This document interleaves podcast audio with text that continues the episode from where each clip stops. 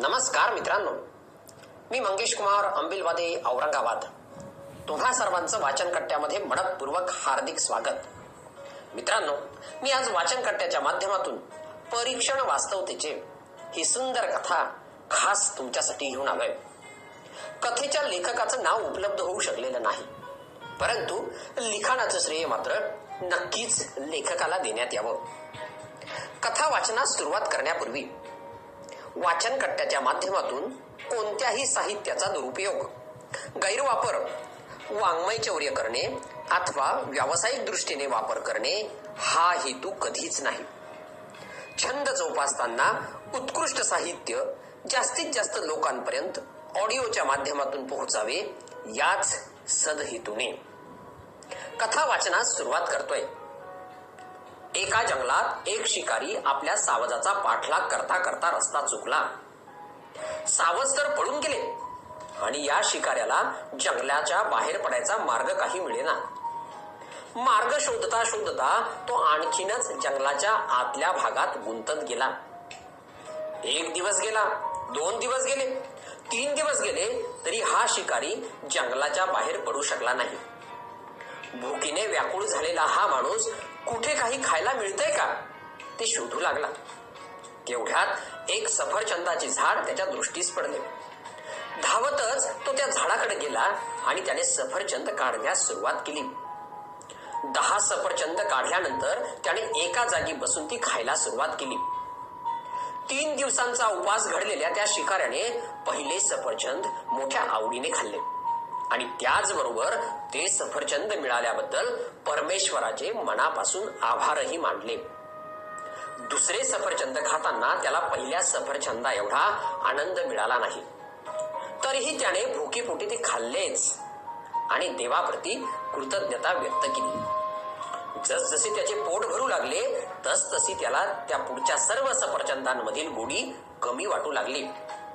दहावे सफरचंद तर त्याने टाकूनच दिले. या मानवी वृत्तीला अर्थशास्त्रामध्ये घटत्या उपभोग्यतेचा सिद्धांत असे म्हणतात. ही केवळ घटती उपभोग्यता नसते तर ती घटती कृतज्ञता असते. आयुष्यात आपल्याला मिळालेल्या विविध सुखसोयींबद्दल विधात्याप्रती ऋण व्यक्त करण्याची आपली मानसिकता ही घटतीच असते. आणि सर्व काही मिळाल्यानंतर तर ती शून्य होऊन जाते. कारण आपल्याला जे काही मिळालं आहे तो तर आपला हक्कच आहे. त्यात कुणाचे ऋण कसले व्यक्त करायचे?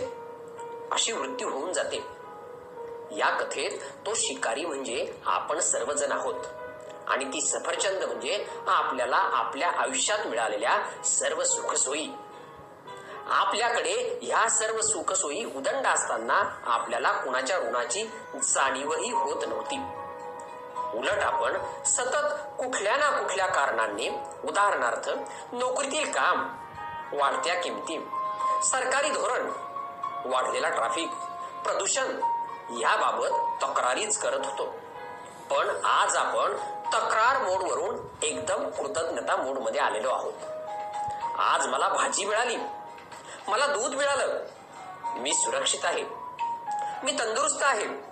असल्या गोष्टींसाठी आपण देवाचे आभार मानतो. दोन महिन्यांपूर्वी जर कुणी आपल्याला सांगितलं असतं की ह्या सर्व गोष्टी हा आपला हक्क होऊ शकत नाही. त्या आपल्याला कुणामुळे तरी मिळतायत. तर ते पटलंही नसतं. या परिस्थितीनं आपल्याला कृतज्ञ व्हायला शिकवलं हे मात्र निश्चितच खरं. आता पुढल्या आयुष्यात आपण कृतज्ञ म्हणून वागायचं की उद्विग्न म्हणून वागायचं हे प्रत्येकानं ठरवायचं आहे. कृतज्ञ म्हणून वागण्याने आपला आनंद वाढतो. कारण आपल्याला काय काय मिळालं आहे याचेच विचार आपल्या मनात घोळत असतात. पण उद्वेग धारण करून वागण्याने आपल्या दुःखात मात्र भर पडते. याचे एक फारच सुंदर उदाहरण म्हणजे गेल्या महिन्यात इटलीमध्ये घडलेली कथा. साठ वर्ष वयाचा एक रुग्ण बरा होऊन दवाखान्यातून घरी जायला निघतो. दवाखान्याचे बिल बघून तो ओक्सा मोक्षी रडायला लागतो. डॉक्टर मंडळी त्याला धीर देतात आणि त्याचे बिल कमी करण्याची तयारी दाखवतात. पण त्याचे रडण्याचे कारण ऐकल्यावर डॉक्टरांच्या डोळ्यातही पाणी येते. तो म्हणतो मी बिलाची रक्कम पाहून नाही रडलो. माझी आर्थिक परिस्थिती खूपच चांगली आहे. पण ह्या बिलामध्ये शेवटच्या रकान्यात एका दिवसाच्या ऑक्सिजनचा आकार जो पाच हजार युरो लावलेला आहे ते पाहून माझ्या मनात विचार आला की मी परमेश्वराचे किती दिने लागतो. कारण हा एवढा महागडा प्राणवायू मी गेली साठ वर्ष परमेश्वराकडून विनामूल्य मिळवतोय. अशी कृतज्ञता असेल तर जीवनात फक्त आनंदच दिसणार आहे.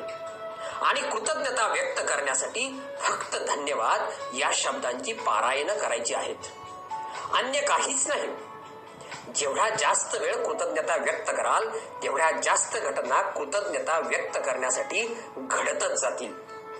कृतज्ञता परमेश्वराप्रती आणि व्यक्तींप्रतीही. धन्यवाद.